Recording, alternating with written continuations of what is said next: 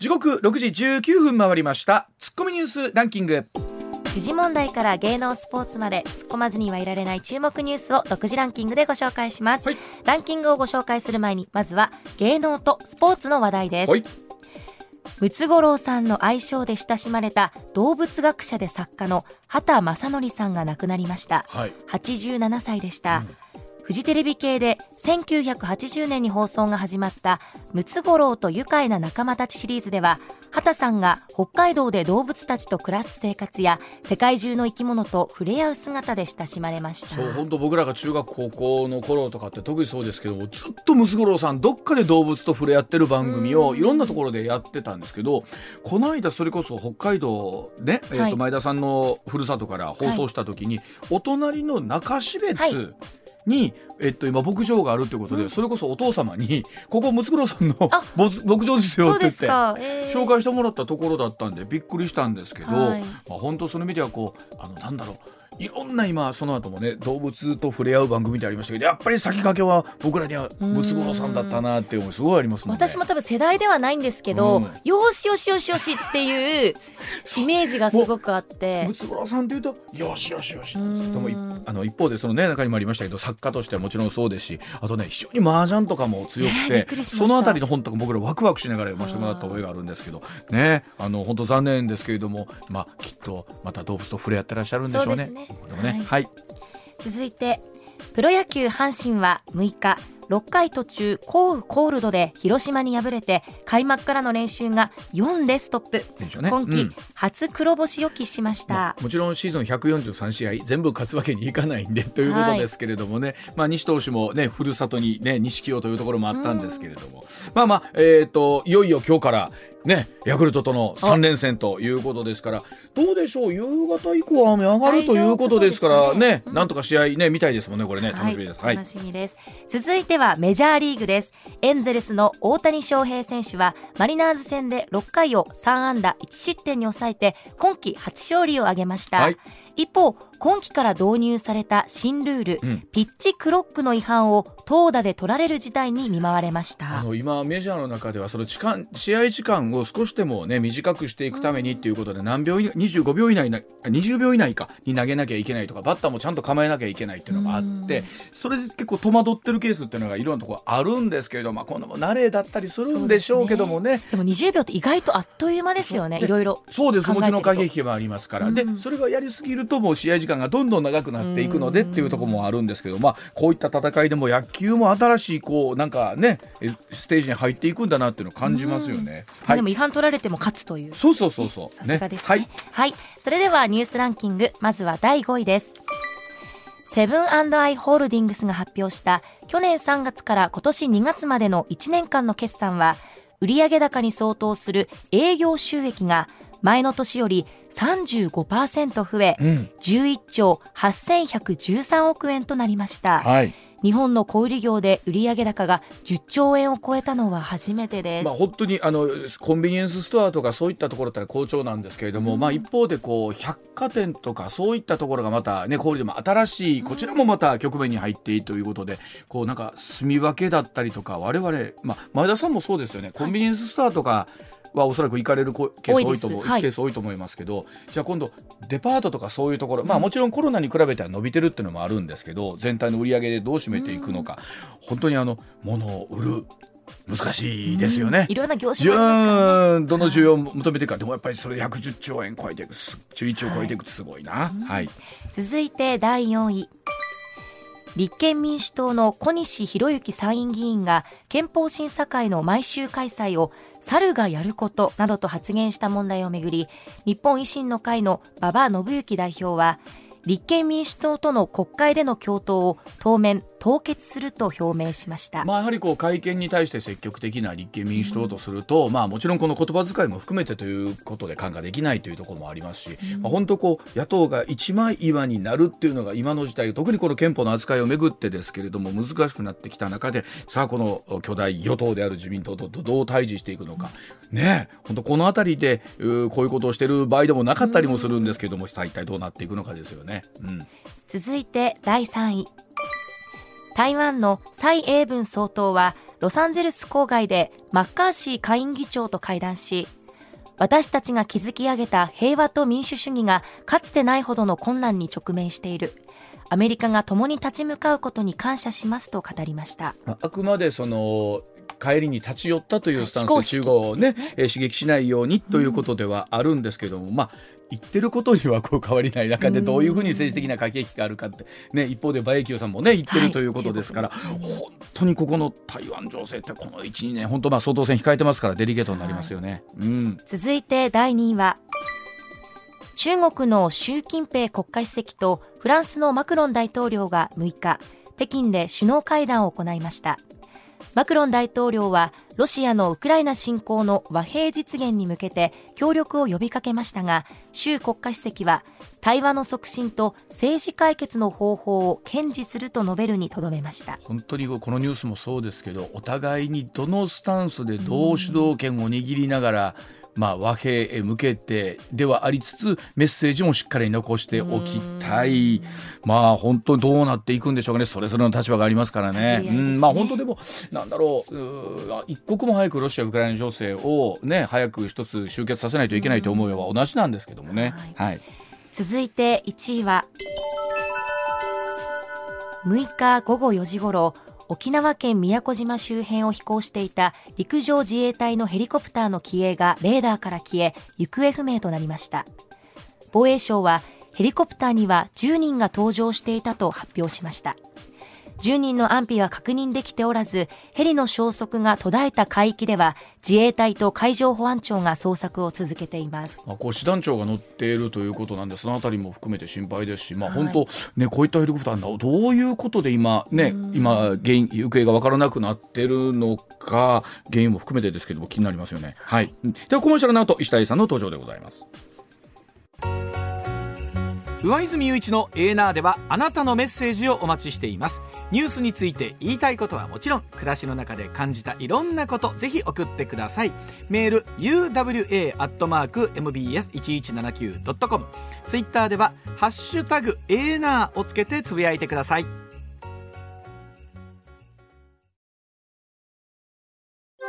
上泉雄一のエーナー MBS ラジオがお送りしています。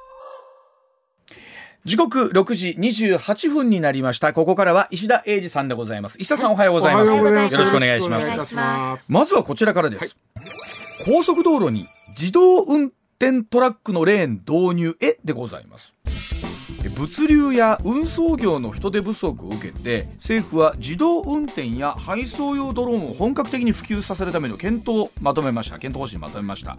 この方針では2024年度をめどに新東名高速道路の駿河湾沼津から浜松の間などにえ距離100キロ以上の自動運転のトラックが走行できるレーンを設置する方針だということなんですね。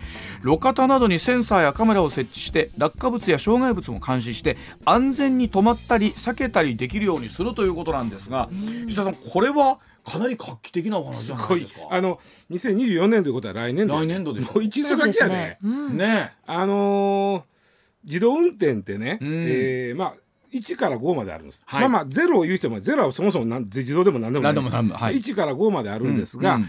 この4月から、はい。えー5がもう完全自動合完全自動完全自動、はいうん。でこの4月からその完全自動の一歩手前。レベル4が一応、一応というか法律的に解禁になってるんですよ。4つとはどのレベルでした4っていうのは、まあ、全部まずはいはい。1から言うと、はい1は、えー昔あった昔やない怒られるのはそうでもないけどあのちょっと障害物があったら勝手にブレーキ踏んでくれる。おおありますね。運転支援というやつですね、はいはい。あのあと速度を設定しといたら前との車の間隔を保ちながらその距離で高速道路行ってくれる、それが1それ1早い段階ですねおう。一。結構1まあまあ自まあま動ですね、あはい。そう。いやまあでも僕の乗ってた車が5年前そんなことあれやってましたよびっくりしたのバッと入ってきたらね。急にブレーキグーッとなるへーそうなんですか。うん。で2がですねあの,、うん、あの前方を確認した上で手離して運転できる、ああそうかそうか。なるほど。あただいよいよ手離してができるうん、ここまではあとはあの自動追い越し。あ追い越しもやります。自動やりおりますああと要はね部分的な自動運転これが2なんですね、ん。でここまでは普通に皆さん車今走ってます。うん。で3も実は走走ってます、うんで123 345とある3からが自動運転になります。うん。でもうすでに実は3もとっくに解禁になってるんですけどもえーっとね基本的にはね3っていうのは自動で運転できるんうん。手離しとって大丈夫なのうん大丈夫なんだけども法的には何かあったらすぐにドライバーはパッとハンドルを握れるようにしなさい。うん。あと思ったらあの、まあ、手離しててもいいですよ。足も離しとっていいですよと。ただし、何かあったらすぐに運転がパッとハンドルを握れるように、えーまあ、しなさい、あの要は12は人がやって345はシステムが運転するわけ。はあなるほど。ね、でわかりやすい。3はシステムが運転するんだけどシステムが手に負えなくなるような状況が出てきた時に、うん。さっと人に変わりなさいっていうのが3なんです。よ。はいはいはい。でこれはね車売ってます。うん。ここまではこれはもう売ってますこれもね。うん。でその先4うん四。4これが今回のやつで、うん。そのえー限定領域内って言うんですけどもその、うん決められた範囲内であれば、完全に自動運転ができる。ドライバー席うにん、人は乗ってるんですよね。なってます。乗ってますよだからイメ 変な言い方ですけどイメージで言うと、うん。こう何かあった時にはね、うん。4であったとしても、うん。やっぱり人はふっとサポートしますよね。えっとそれがお今回のこの東名新東名高速に作るという例みたいに、うん。そのこの領域内では無人運転が OK ですと。自動運転やれますと言ってる場合はその区間はうんいなくていいんですよ人。は人もいなくていいの、え基本的にはいなくていい。いなくてもどうやったらい。いかな例えば寝ててもいい。あねあー。えー、画期的。ちょっとドキドキしますそう、けどとはいえこう100キロ以上とか書いてますけど、うん。どっかの段階で、えっとそうそうそう。人にで変わらなきゃいけないだからこれ自動運転なんでおそらくサービスエリアエリアで切ってると思うんですね。路上で切るとややこしいから。そうでしょ、うん、でサービスエリアで,、うん。で最後そこに入るように入るようになるでしょうね。入るように車が、はい。そうでしょうね。入って起きろ起きろみたいな。になるんですよね。まあお起きてると思うけどまあ、そうか。うん。で5は？ここはまだできてないんですけど完全に自動あそうか永遠に自動か。つまり今言うた4っていうのは、うんその道路の方に、まあ、仕掛けがあって、はいはい。えあーーさっき言ったセンサーがいっぱいついてるとか、うんはいそういう道路であれば自動運転ですよっていうことです。うんで完全自動というのは Go はもうもっと先の話ですね。もう言うたら街中が自動ってもうそうそうそうそうそうそう。へーも未来ですもう完全にそれはもう未来ですねうんか未来です。うんでこの今おっしゃった4をうん。い実験的にやろうということやろうということ実験やね。もう普通にやろうと。普通にやろ来う年度から。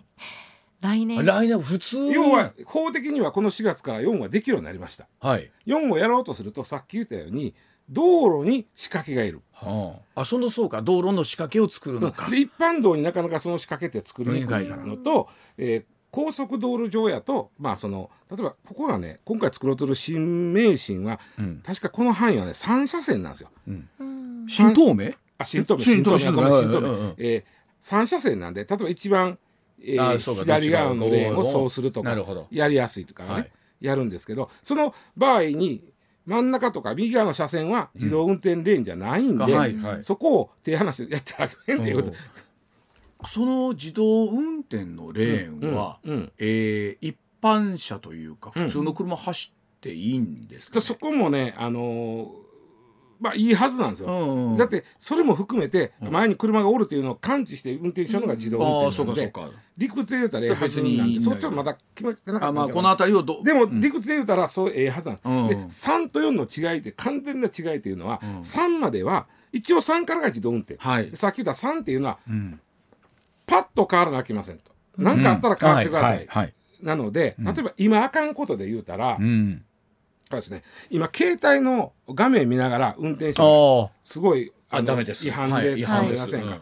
それは自動運転にしてる間は携帯の画面は OK のはずです。なるつまりパッと変われる携帯ぐらいやったら OK はいはいはい。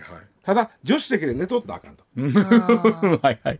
わかる？わかる。あとそのカーナビもねこう、今カーナビじーっと見ながら運転するのあかんじゃないですか、でも3で自動運転の時はパッ何かあったらパッと変われる。とうん。いうのであればうん。カーナビをずっと見とくのはうん。OK になるはずうなんです、ん。これはい。飲酒運転はダメです。まあパッと変わらなあかんねい。で4は、うん。パッと変わるということはないエリアなんだそこに関しては。そうですよね。うん。うん。だから極端な話そのエリアだけで終わるんなら、うん。飲酒も OK なはずなんですよ。はでも切り替え難しいですね。あだからそのその先どうせ運転するんだから飲酒はいまあダメですよ。ででしょうね。ダメです、はい。その間だけ寝てたらもうそのうん。この限られた区間うん。100これでも今回100キロぐらい作るわけでしょ、はい。うその間はあのよ隣の助手席で寝とってもいいわーけです、ん。うん。なるほど。そういうことです。でそれが3と4の大きな違いで,、うん。で4から5になったらそのもうエリア関係なし。関係ないですもんね。うん。これあのこれを導入していくことで、その言われているその物流業界の人手不足みたいなものっていうのは解消されていくんですか？まあこれ読んだけではなかなかすぐには解消できへんけどね。例えばね、うんあの今、えー、と来年の4月からトラックの運転手さんって、えー残業が年間960時間までですよとか、うん。あと、えーこんだけ運転したらこんだけ必ず、えー休憩しなさい、うん。という時のそのこんだけ運転したら必ずこんだけ休憩しなさいというのが、ん。そのレーンに入ってしまったら休憩になるんで、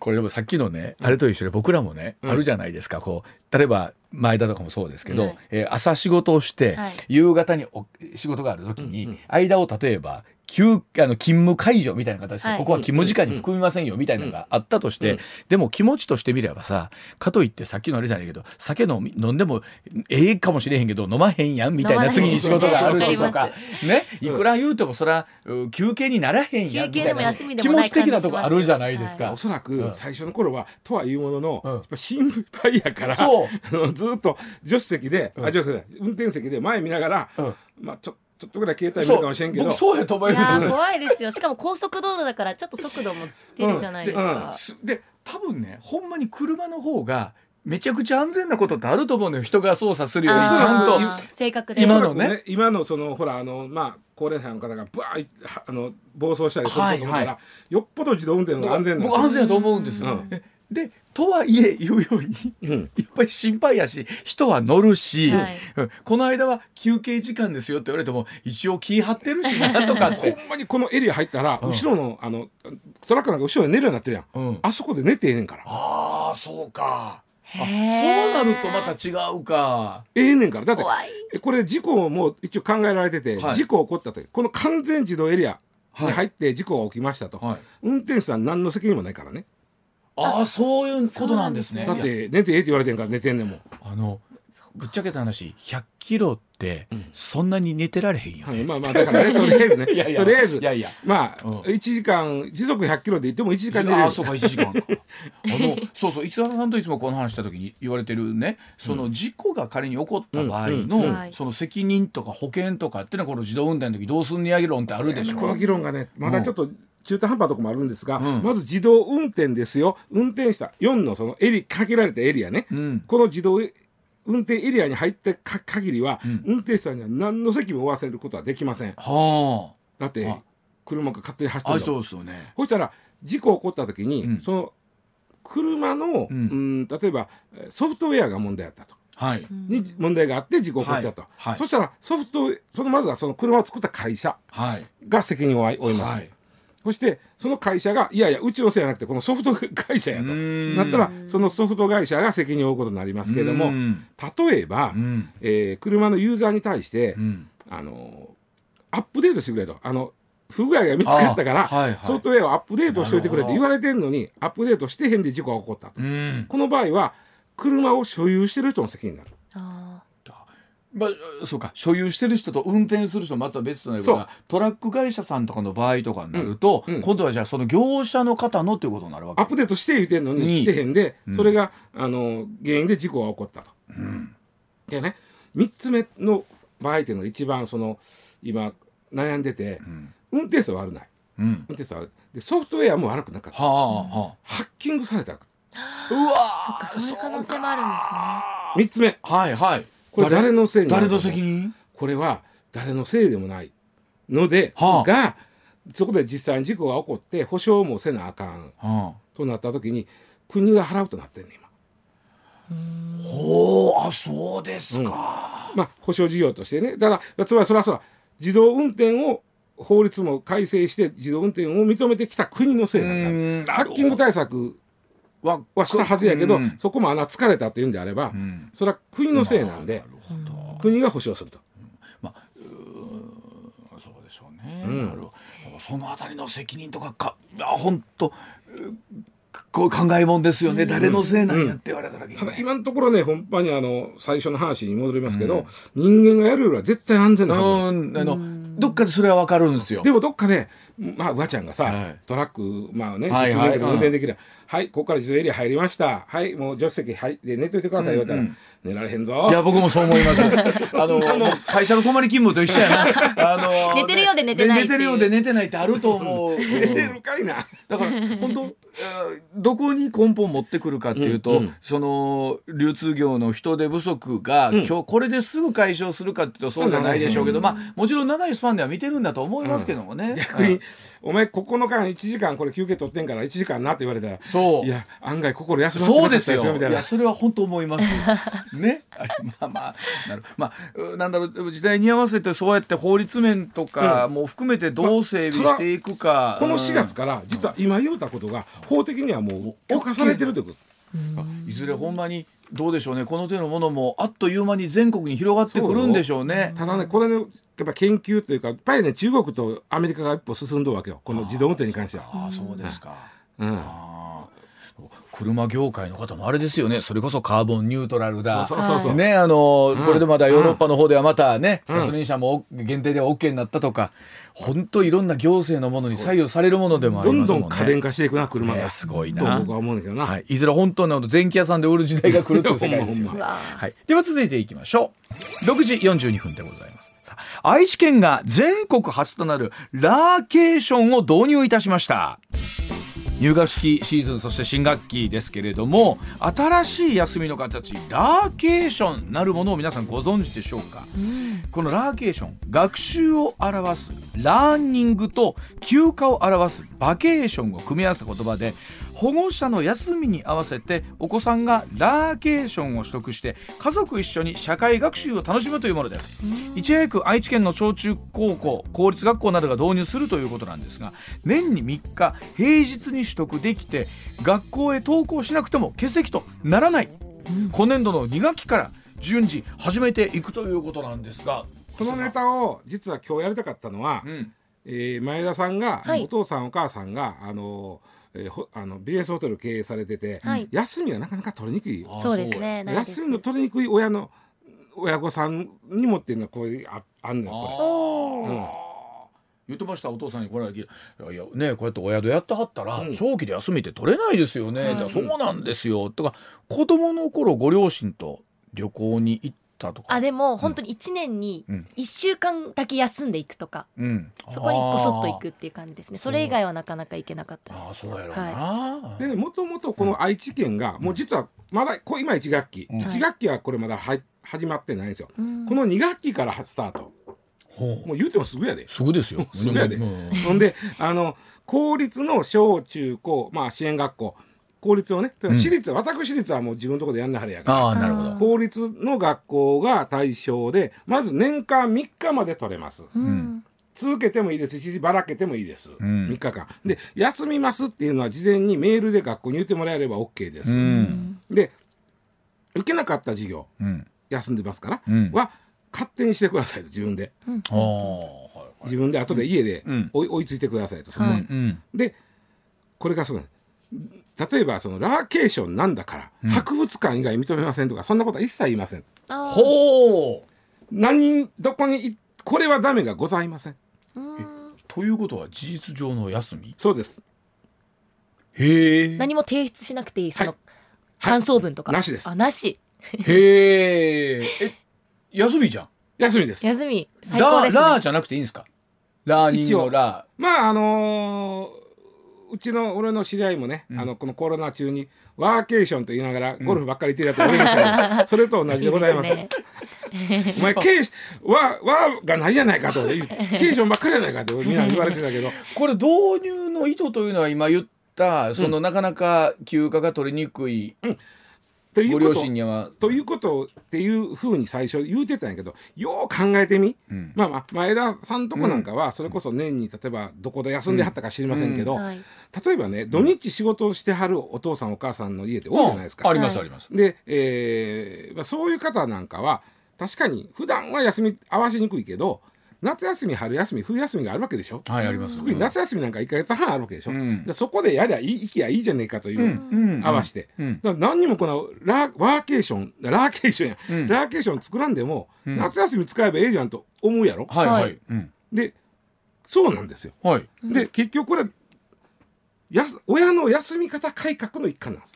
あ子供の目線では全くないんですこれ。へえまあ確かにでもそのうーおお仕事によっては、うんうん。その夏休み期間中の方がお忙しいという方もいらっしゃったりしますしね、いいてるけど、あのうん。うん。まあ例えばそのうんそうやな。それこそ旅、うん。それこそ旅行業をやってらっしゃる旅行業方そうですね。サービス業なんかそうやんな。そうですよね。だからみんなが休むからサービス業忙しいとか、ら。うん、でそのためにね実はあの、ラーケーションの元祖があって、何？キッズウィークのをねえこれねキッズ2017年やからもう5年以上前に政府がキッズウィークっていうのを作ったらどうですかと。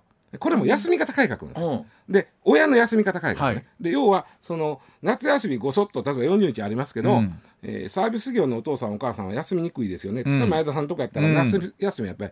一番忙しい時やもんね。だからその夏休みのうちの1週間を、うん、例えば10月に持ってくる。はいはいはい。うん、ね。はい。夏休みは1週間減るけどこっちの1週間、こっちに持ってきたら、うん。えーまあいろいろ分散になる。ただその場合はバラバラで取るんじゃなくて、うん。例えば、えーああ名古屋市は全部そうしうんますと、行政単位でね、うん。えー例えばうちは、えー8月のこの最後の1週間はもう学校来ますけど、うん。その1週間は10月に持ってきます。それなんかちょっとお得感あるような気するな。あるでその場合例えば、えー皆さんが休みの時に休みにくい人でもちょっと休みやすいんじゃないですかっていうのがうんキッズウィークっていうのがあってこれ2017年にこれもねき政府の休み方改革の一環として言われたで導入されたんですか？ほぼされてませんなんかそうですよね。イメージに。聞かへんでしょもう2017年からやってんのにまあ生きてるんですかその制度は？生きてます生きてる。生きてますプレミアムフライデーは？あれはもう生きてます 生きてますこれはね、えーこれもねあのなんであかんかったかっていうのは、うんまあ、いくつか理由があるんですもちろんね、あのーまあとはいえうん。これ難しかったのがね、えーまあ、例えばある市が夏休みの1週間を10月のとこにだけ持ってきたとうん。しましょう。はい。そしたら市全体のうん。その1週間、うん。ずらした1週間のうん。サービス業の人は忙しくなるわけですはい、そうですね。それはもちろんそうです。そうでしょ？もちろんそうです。そうすると、やっぱりいそういう意味ではいなんかうまいこといけへん。それはそうですね。一年三百六十五日どこ取っても、うん。うん。その部分が忙しい人は絶対いてはるうん。そうでしょ？それどこ取っても。でそれをね C 単位ぐらいでやると一世のせいでやると結局あの休めへん人がやっぱ休めへんなとなるから、それをもうちょっとバラバラやったらどうやっていうのが今回のラーケーション。そうやなるほど。あーいいですね自分に合わせて。そうやって思うとね国は休ましてくれようとしてるということなんですか？あのね、はえー、うわちゃん、はい。弊社も、まあ、弊社だけちゃいますけど、はい弊社。年度末になるとちゃんといつか休み取りましたかと、そうそうそ来たでしょ？う来ました。であなたあと2日足りませんよそうそうそう早く勤務表に反映してくださいって言われた。珍しいね。もうえらい前の俺もサラリーマンだって40年ほどなるけど。え？はい。あの休まの怒られるなんて。そうそうそんな本当いや僕もそれは最近思いました。覚醒の癌がありますよね。怒られんねんで。怒られるんで休めへんだら でもそれはあれでしょ、あの、えー、厚生労働省をはじめそういったところがちゃんと取りましょうという話をしてるわけでしょ？そうそうそうそう。でこれは2019年からなんですよ、うん。だから、えー、と今から4年前から始まった「取らな35万円罰金です」みたいな、はい。一人につき、ん。でこれは何か言ったらもともと国が日本って有給消化の消化率が非常に諸外国に比べて低い、ううん。んね。えー例えば20日あるのに2日しか取ってへんとしたら、うん。消化率1割やんかと。そうですね。で20日あるのにい20日あって5日取ったらいえっと、えー、なんぼや、えね、4分の1やから、はいね。2, 割5分、で上げたかったのよ消化率を、うん。国上げて、はい。はい。他の国に比べて、はい。かっこ悪いと、うん。日本人休んで言われると、うん。ほんでそれを法的に休ましたのが2019年からの有給休暇の義務化ということです。うんありがたい。いやありがたいね。ありがたい。かといって僕らもそうですけどサラリーマンもうびっくりするほど年休残してますよね。そう。いやうん残しますよね。いや使いきるのなんか申し訳なくなっちゃいます。でそんなことない。よそんなことないねんで。前田そんなことないねんで。いやいや言うこと自体がもうもうダメですもんね。あのね。でやっぱりこのいつも言われるのが、うん。その国が休め休め言ってくれるのはええと、で今回のそのラーケーションも実は大人目線からのうん。休み方改革の一環やろな、その時に休んでくれ言うのはええけど、うん。じゃあ他の人に幸せ幸せくるのはどうしたらいいんやと。そそうですね。そこが心配それはね各会社で何とかせえという話になってるわけ、そうですよね。ねあの仕事のあれを見直せになってる、うん。で分かりましたと、うん。それは各会社の責任でやりますと、うん。一番僕がこれはこれで導入できへんねんっていうのは、お母さんが働いている場合お父さんも働いている場合で、うん。例えば非正規の方の場合は休んだ分給料減るんですよ。はいはい。うん。これをうん。いや減るんですってなった時に、うん。じゃあそこもなんとか国がするんなら、では安いそこまでやったら休みますわと、うん。なるけど、うん。うん。そうですよね、うん。直結してる人は大変ですよね。そうなのね。うんまあ、この2つですね。休むことで他の人に幸せいくことがないのと、うん。えー休むことで給料が減ることがない、うん。この2つがなかったらみんな大手振って休めます。まあ言うともううちらでもそうですよね。いわゆるこの夏休み時期とかっていうと、それこそピンチヒッターで誰か変わるとかって言っても、それはしわ寄せって言ったらしわ寄せになってるケースっていうのもありますもんね。うん。でこう、うん、そこをな自分らでなんとかせだい最後に結論だけ言っておきます。このラーケーションというのは子供目線ではないということ。大人目線でで言われてるということです。まあ、あの一方で子供にしてみれば急に3日休めてポコッとなるっていうのは もう祭りのような嬉しさはありますはありますけどね。私皆勤賞狙ってたんで、はい。休みにならない休みって最高ですね。最高。だわな。はい、でお知らせの後さらにお話し続けていきましょ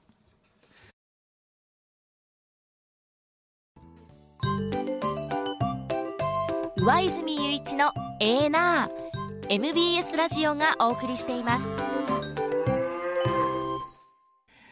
さあ時刻6時58分もありました。続いてこちらでございます。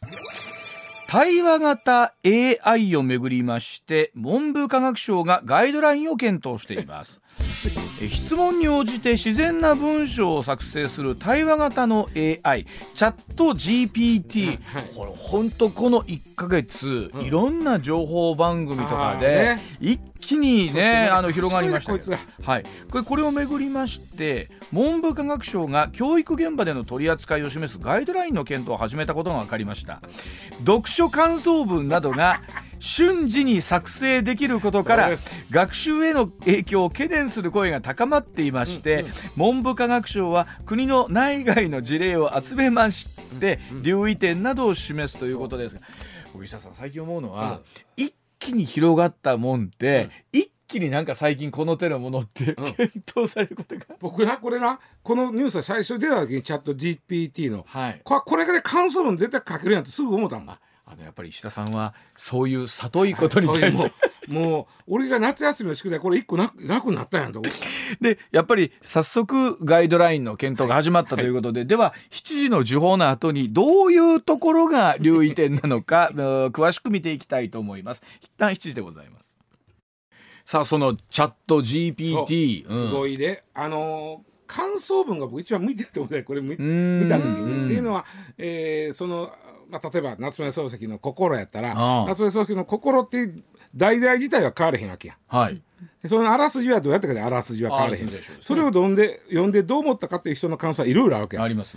ね、ネット上に、うん。それを適当につまんできて書きおるわけでしょ？チャット GTP が、これも一番簡単やわな。あであのーうん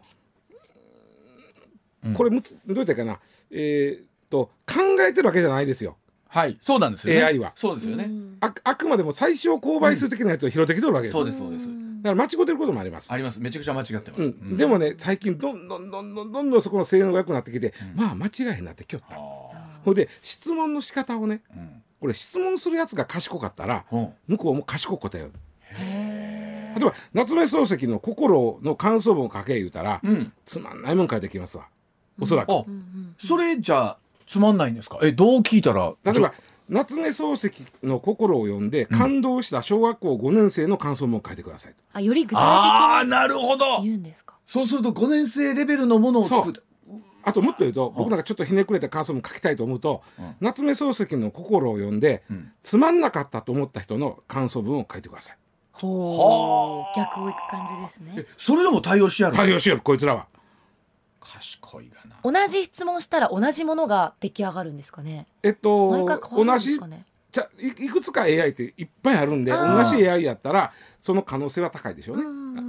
同じ質問したら被る可能性ありますね、うん。学生同士で。あのとはいえね とはいえですよ、うん。あの仮に感想文をうん。それで書くとする、えーチャット GPT に書かせたとしてもね、わかんなくないですか？変な言い方ですけど。えっ。と、それが、ん。それが面白いのが、ん。やっぱしねあのまあ感想文もそうですし学生の論文ね。ああはいはい。論文なんかはもみんなこれやるわけ。もうおるで俺らでもね学校で教えてた時でも、うん。もうこまだこんなんがない時や、あはいはい。それもネットから拾ってきて貼り付けるんだけど、お前なちょっとお前来いと、お前どデスマス帳がダーター帳に変わったこれくらいお前自分で合わせんからと。お前。自分で。初歩的なミス。一時でもおっしゃるようにそういう論文とかをね、うん。引っ張ってきた時に、それを見破るソフトなんかも開発されたって言いますよね。あのそれはだから AI ですよそれもね。結局。いやだからさ僕らの学生の時って石田さんとか僕らの時って、そういうのがなかったからね。もう嫌でも自分で書かなしょうがなかったけど、うん。はい前田世代はこれあったやんか。ありました。どど学校ではなんか言われてたの大学の時とか。あでもそのコピーペーストしたするのはうん。分かるからねって言われてました。うんあー。だからちょっとドドキドキして。あの本当にあのこんな言い方したらあれかもしれないけど、まずその口調がおかしいのとか、い。その口調読んでてね、うんうんなんかおかしいのと言うたら悪いけど、お前がこんなこと考えるはずないやろ。これはあのお前がこんな賢いこと言うわけないやろがみたいな。えわかります。それは先生見てたらわかると思います。わかるわかるうん。山田君はそうかもしれない。けど和泉君はそれは絶対ない。っていうのはありますもんね君がここまでねこんな深い考えをするはずがない。お前がそんなこと1ミリも言うてほい。でねどうするか言ったら例えば関数部夏目漱石の心を読んだ感想文を書きなさい。それで例えば小学校6年生のこれが課題だとしたら、小学校6年生が書いた感想文を書いてください、いくつかの何種類もあるからね AI が、何種類もにあって質問の仕方も変えて何種類も書かした関数文がそこにあります、それをまた AI に読まして、えーで例えば前田が書いてきた感想文は、これとどっか似てませんかと、パクってませんかというのを AI が審査して、あニュアンスは似てるけどこれは彼女が自分で考えたとかなみたいなのが。そあそうですだってかここは丸々パクってますわと。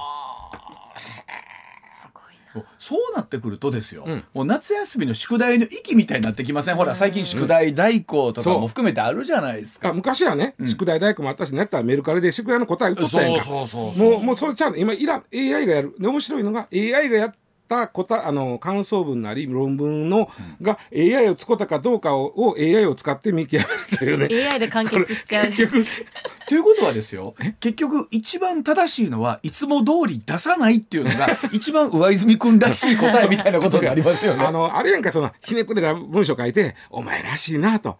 そうそうそれがええかもしれん、ほんまは。あで、でまあ、結論から言うと、僕、感想文って僕、僕、作文が好きやったんですよ。うんでも、感想文は嫌いやったの。んで、それがね、今から考えたら、あ、なんでやったやろで、今から考えたらもっと楽しい感想文書けたのにと思うんだけど、あの、感想文って、おもし楽しいんだよっていうことを教えてもらってなかったのよ。うん。だから、あ、なるほど、こんなね、あの、バンと頭、こんなし言葉からドンと入った感想文ってあるんやとか、はいはい。あの、こんな見方しよって、こいつひねくれとるな、みたいな、その、こんな感想文ありなんや、みたいなのがあったら感想文楽しいのに、なんかこう、小学校の時の感想文って、あんまり教わってへんから、英語になっちゃうんですよね。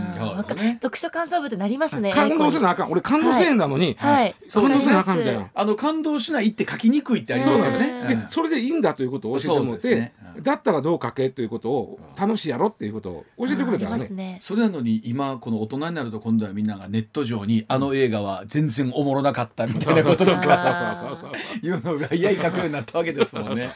いやでもこれはもう永遠のテーマでしょうね。しやけどね、あのまあ文科省がちょっとなんとかせなあかんっていうのは分かるけど、なんともできへんと思うでこれ。でこのチャット GPT に関して言うと、うんほら国でもね、うん。例えばいろんな国とかで導入に対してちょっと気ぃつけなあかんみたいなとこあったりするじゃないですか。あのね面白かったのが、あのちょっと大学忘れました、どっかの大学の,、こあの学長さんが、ん。あのこの間の卒業式に、ん。卒業生に向けてチャット GTP に、ん。あの掃除を送る言葉を書かしよって、うんうんうん。で。それをそのまま読んで、うん。実はこれは、ん。チャット GTP が書きあえなるほど。書きましたと。あつまんないでしょ？